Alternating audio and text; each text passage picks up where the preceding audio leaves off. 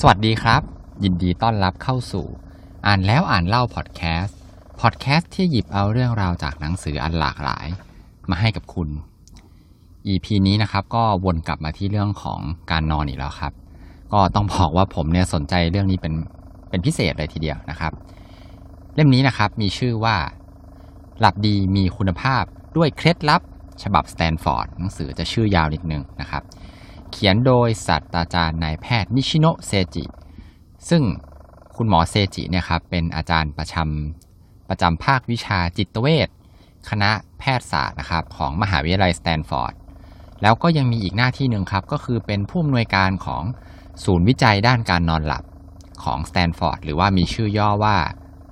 SCN อีกด้วยนะครับ ก็คุณหมอก็เป็นคนญี่ปุ่นนะฮะ ก่อนที่จะเข้าเนื้อหานะครับ ก็ต้องขอบอกก่อนว่า เนื้อหาของเล่มนี้มันก็จะมีทั้งที่ต่างจากหนังสือเรื่องของการนอนเล่มอื่นๆ แล้วก็อาจจะมีที่ซ้ำกันบ้างนะครับ เพราะว่าในอ่านแล้วอ่านเล่าพอดแคสต์เนี่ยก็ได้มีการรีวิวหนังสือเกี่ยวกับเรื่องของการนอนหลับเนี่ยหลายเล่มแล้วนะครับ เริ่มต้นมาเลยนะครับ ในส่วนของบทนำนะครับ หนังสือเนี่ยก็บอกว่าการนอนเยอะเนี่ยครับอย่างเช่นการนับชั่วโมงโดยรวมของการนอนเนี่ยมันจริงๆแล้วเนี่ยไม่ได้เป็นการช่วยอะไรเลยนะครับ แต่ว่า ประเด็นสำคัญเนี่ยมันอยู่ที่คุณภาพของการนอนต่างหากนะครับ แล้วก็การที่เราเนี่ยจะไปเพิ่มปริมาณในการนอนเนี่ยในยุคปัจจุบันเนี่ยครับมันก็เป็นสิ่งที่เรียกว่าแทบจะเป็นไปได้ยากจนถึงเป็นไปไม่ได้เลยนะครับ เพราะว่าโลกปัจจุบันเนี่ยผู้คนเนี่ยก็วันๆใช้ชีวิตอยู่ด้วยความวุ่นวายนะครับ ไม่ว่าจะเป็นทั้งหน้าที่การงานปกตินะครับ งานบ้านนะครับ หรือแม้แต่บางคนนะครับรวมถึงตัวผมเองเนี่ยก็ต้องเลี้ยงลูกด้วยนะครับ ก็เรียกได้ว่าแทบจะไม่มีเวลาเลยอยู่แล้ว ฉะนั้นการที่จะไปเพิ่มเวลานะครับในการนอนเนี่ยมันก็ยากมากๆเลยนะครับ รวมไปถึง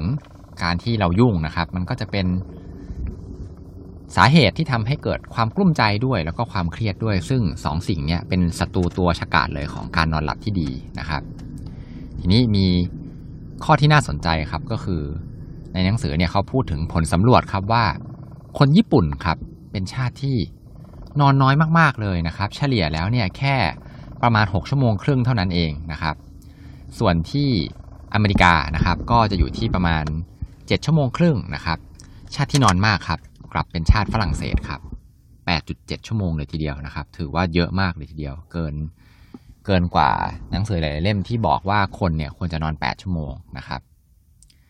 โทษของการนอนน้อยนะครับ ก็อย่างที่เรารู้กันนะครับ ว่ามีมากมายเลยนะครับ ไม่ว่าจะเป็นเรื่องของอ้วนง่ายนะครับ แล้วก็ทำให้ภูมิคุ้มกันเนี่ยต่ำลงนะครับ อายุสั้นนะครับ แล้วก็ไม่ว่าจะเป็นโรคเบาหวานโรคความดันอะไรพวกนี้ครับ ก็ล้วนแต่มีต้นเหตุมาจากเรื่องของการนอนไม่พอทั้งนั้นเลยนะครับ อีกประเด็นหนึ่งนะครับ ที่น่าสนใจของเล่มนี้นะครับเขาก็พูดถึงเรื่องของการติดหนี้การนอนหลับครับ จากในช่วง สัปดาห์นะครับ ช่วงวันทำงานของเราเนี่ยเรานอนน้อยใช่ไหมครับ แล้วเราเนี่ยคิดที่จะมาชดเชยในตอนช่วงวันหยุดนะครับ หรือว่าช่วงวีคเอนเนี่ย คุณหมอเนี่ยบอกว่าเรื่องนี้เป็นสิ่งที่ทำได้ยากครับ การที่จะนอนชดเชยเนี่ยต้องใช้ปริมาณในการนอน แล้วก็จำนวนวันในการนอนเนี่ยเยอะมากนะครับ ไม่คุ้มกันนะครับ มีงานวิจัยที่น่าสนใจนะครับ ของหนังสือเล่มนี้นะครับเขาบอกไว้ว่า ยิ่งน้ำหนักตัวของคุณเนี่ยมากเท่าไหร่นะครับ ก็จะยิ่ง ไม่ใช่ของคุณสิครับ ของคนทั่วไปที่เขาทำการสำรวจมาเนี่ยนะครับ ก็คือคนที่มีน้ำหนักตัวมากนะครับ จะชอบนอนฟูกแบบแข็งนะครับ ส่วนคนที่น้ำหนักตัวค่อนข้างน้อยเนี่ย จะชอบนอนฟูกแบบนิ่มนะครับ อันนี้คุณผู้ฟังก็ต้องไปลองดูว่าเออมันจริงหรือเปล่านะครับ ทีนี้ครับเข้ามาถึงประเด็นสำคัญนะครับ หัวข้อแรกที่เราจะคุยกันครับ หนังสือเนี่ยก็ตั้งคำถามว่าทำไมคนเราเนี่ยถึงต้องนอนด้วยนะครับ ก็มีเหตุผลหลักๆอยู่ด้วยกันสามข้อนะครับ ห้าข้อนะครับไม่ใช่สามข้อ ข้อแรกเลยนะครับก็คือสมองนะครับ แล้วก็ร่างกายเนี่ยต้องการการพักผ่อนนะครับ อันนี้ก็แน่นอนอยู่แล้วนะครับ ถึงเป็นเรื่องที่สำคัญมากๆ แล้วก็เฉลี่ยเนี่ยเราใช้เวลาในการนอนถึงหนึ่งในสามของชีวิตเลยทีเดียวนะครับ ข้อสองครับ การนอนเนี่ยมันเป็นการจัดระเบียบความทรงจำนะครับ การที่เรานอนหลับนะครับ หลังจากอ่านหนังสือนะครับ อันนี้จะช่วยทำให้มีความจำเนี่ย แม่นยิ่งขึ้น อันเนี้ยหนังสือหลาย ๆ เล่มเลยนะครับ ก็พูดแบบนี้เหมือนกันนะครับ เพราะว่าอะไรครับอันนี้มีเหตุผลมา support ด้วยก็คือมันเป็นการที่เปลี่ยนจากการจำในส่วนของฮิปโปแคมปัสเนี่ยย้ายไปในอยู่ในส่วนที่เรียกว่า cortex นะครับ ข้อที่ 3 ครับว่าทำไมถึงต้องนอน อันนี้ก็สำคัญเหมือนกันนะครับ เพราะว่ามันเป็นการปรับสมดุลของฮอร์โมนครับ อย่างที่เรารู้กันนะครับ ในเรื่องของโกรทฮอร์โมนนะครับ ซึ่งเป็นฮอร์โมนที่สำคัญมาก ๆ เลยช่วย ซ่อมแซมร่างกายของเรานะครับ อันนี้เนี่ยมันก็จะหลั่งมาในช่วงที่เรานอนหลับนะครับ แล้วก็นอกเหนือจากนั้นครับ มันยังช่วยทำให้การบรรเทาอาการเจ็บปวดและเจ็บป่วยได้ด้วยนะครับ ข้อ4ครับ อันนี้ก็สำคัญไม่แพ้กันเลยนะครับ จริงๆก็สำคัญทุกข้อเลยนะฮะข้อ4เนี่ยช่วยเพิ่มภูมิคุ้มกันครับ เพราะว่าการนอนน้อยเนี่ยมันจะทำให้ภูมิคุ้มกันของเราเนี่ยผิดเพี้ยนไปนะครับ แล้วก็จะเกิด เป็นไข้หวัดแล้วก็เป็นมะเร็งเนี่ยได้ง่ายกว่าคนที่นอนได้เพียงพอนะครับ แล้วก็คนที่เป็นภูมิแพ้ครับ อาการก็จะแย่ลงนะครับ อันนี้ผมก็เป็นอยู่เหมือนกันนะครับโรคภูมิแพ้นะฮะข้อ5ครับข้อสุดท้ายอันนี้เนี่ยก็คือเป็นเรื่องของการขจัดของเสียในสมองนะครับ คุณหมอเนี่ยผู้เขียนนะครับเขาก็ได้เล่าว่า ในสมองของเราเนี่ยมันจะมีสิ่งที่เรียกว่า น้ำหล่อสมองไขสันหลังนะครับ ก็จะช่วยหล่อเลี้ยงสมองของเรานะครับ ป้องกันการที่สมองจะกระทบกระเทือนนะครับ อันนี้เนี่ยสมองของเราเนี่ยมันจะถูกหล่อไว้ด้วยของเหลวนะครับ ทีนี้เนี่ยไอ้ของเหลวอันเนี้ยครับมันจะถูกถ่ายออกเติมใหม่ทุกวันเลย วันละสี่ครั้งนะครับ การที่เปลี่ยนเจ้าของเหลวตัวนี้มันก็เป็นเหมือนการถ่ายของเสียออกไปด้วยนะครับ ก็เรียกได้ว่าเป็นการเหมือนกับขจัดของเสียในสมองนั่นเองนะครับ แล้วก็ สิ่งนี้ครับสำคัญด้วยเพราะมีผลต่อโรคอัลไซเมอร์ด้วยนะครับ ฉะนั้นการขจัดของเสียในสมองเนี่ยก็ถือได้ว่าเป็นเรื่องที่สำคัญมากๆเลยทีเดียวนะครับ หัวข้อถัดมานะครับที่หนังสือพูดถึงก็คือเรื่องของการปิดสวิตช์ในการนอนครับ ก็จะช่วยทำให้เราเนี่ยหลับง่ายนะครับ หลักๆเลยก็จะมีอยู่ด้วยกัน 2 หัวข้อใหญ่ๆนะครับ ก็คืออันแรกเลยครับ ที่จะช่วยปิดสวิตช์การนอนก็คือการควบคุมอุณหภูมิของร่างกายครับ หนังสือเนี่ยบอกว่าก็คือให้ทำอุณหภูมิของแกนกลางของร่างกายเนี่ยให้ลดลงนะครับ แต่ว่าให้อุณหภูมิผิวกายเนี่ยสูงขึ้นนะครับ วิธีการที่แนะนำก็คือการแช่ในน้ำอุ่นครับก่อนที่จะเข้านอนเนี่ยประมาณ 90 นาที หรือว่าชั่วโมงครึ่งนะครับ หรือถ้าเกิดว่าไม่อยากแช่น้ำอุ่นนะครับ ให้แช่เท้าก็ได้ครับด้วยน้ำอุ่นเหมือนกันนะครับ อันนี้เนี่ยคุณหมอบอกว่าถ้าแช่เท้าเนี่ยครับ ผลที่เกิดขึ้นเนี่ยมันจะเร็วกว่า เราอาจจะไม่ต้องรอนานถึง 90 นาทีนะครับ เพราะว่าการทำแบบนี้มันเป็นการระบายความร้อนนะครับ ในแกนกลางของร่างกายนะครับ ข้อแนะนำอีกอันหนึ่งที่น่าสนใจครับ คุณหมอบอกว่า ไม่ควรใส่ถุงเท้านอนครับ เพราะว่าเราต้องการที่จะระบายความร้อนออกจากแกนกลางของร่างกายใช่ไหมครับ การที่เราใส่ถุงเท้าแล้วก็นอนเนี่ยมันทำให้การระบายความร้อนที่เท้าเนี่ย มันระบายความร้อนยากนะครับ แล้วก็ต้องปรับอุณหภูมิห้องให้เหมาะสมด้วย ซึ่งคุณหมอบอกว่าอันนี้เนี่ยก็แล้วแต่คนนะครับ แต่ละคนเนี่ยก็จะมีอุณหภูมิที่เหมาะสมไม่เหมือนกันนะครับ อันนี้ก็ต้องลองสังเกตตัวเองดูนะครับ ข้อ2ครับในการปิดสวิตช์การนอนให้หลับง่าย ก็คือการ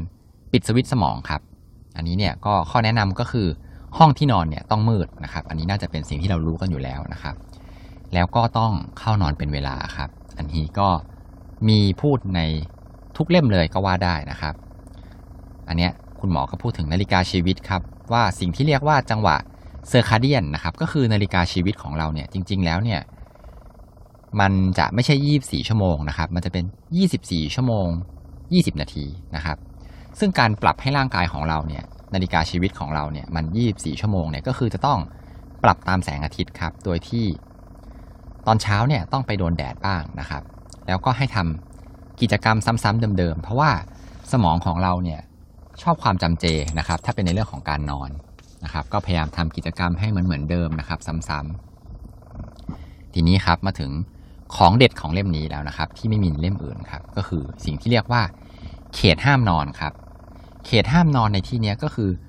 ช่วงเวลา 2 ชั่วโมงก่อนช่วงเวลานอนตามปกติของคุณเนี่ยจะเป็นสิ่งที่เขาทำวิจัยกันมาแล้วครับ แล้วเรียกได้ว่าเป็น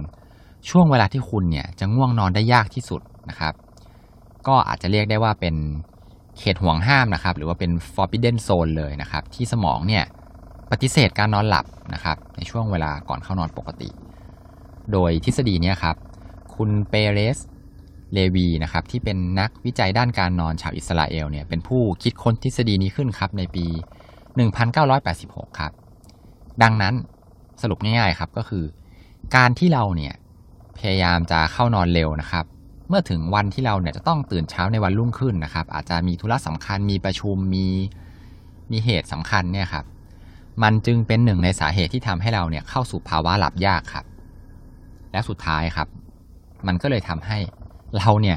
นอนหลับช้ากว่าเวลาปกติครับ ทั้งที่เราเนี่ยพยายามอยากจะนอนหลับให้มันเร็วขึ้นนะครับ ข้อแนะนำนะครับของคุณหมอก็คือ ให้เรานอนในเวลาปกติเนี่ยแหละครับ แต่ว่าให้ตื่นเร็วขึ้นนะครับ อันนี้เนี่ย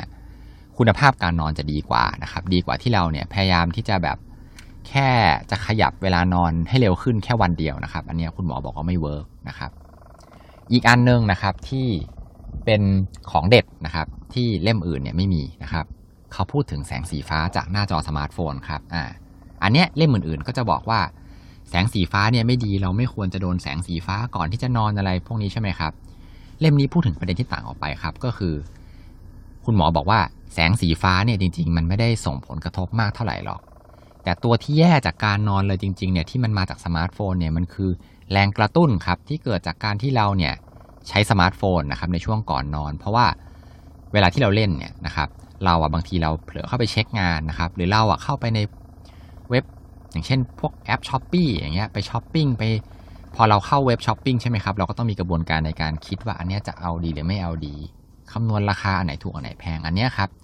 มันเป็นการทำให้เกิดแรงกระตุ้นนะครับ หรือแม้แต่เราเข้าไปนั่งอ่าน Facebook ครับ แล้วเราไปเจอดราม่าพอดีอย่างเงี้ย มันก็เลยทำให้สมองเนี่ยตื่นตัว และตรงนี้เองครับที่เป็นแรงกระตุ้นทำให้เราเนี่ยตื่นนะครับทำให้เราหลับยาก อันเนี้ยคุณหมอบอกว่าส่งผลมากกว่าแสงสีฟ้าที่เรากังวลกันซะอีกนะครับโอเคนะครับ ทีนี้เดี๋ยวใน EP หน้าครับเราจะมาต่อกันครับในเรื่องของ ช่วงเวลาทอง 90 นาที อันเนี้ยก็ไม่มีในเล่มอื่นเหมือนกันนะครับ ฝากกดติดตามนะครับพอดแคสต์ของเราในช่อง YouTube ด้วยนะครับ แล้วก็ถ้าท่านใดฟังในแอปพอดแคสต์ก็ฝากกด Subscribe นะครับในทุกช่องทางเลยที่ท่านรับฟังนะครับสำหรับใน EP นี้ขอบคุณที่ตามรับฟังอ่านแล้วอ่านเล่าพอดแคสต์แล้วพบกันใหม่ EP หน้า สวัสดีครับ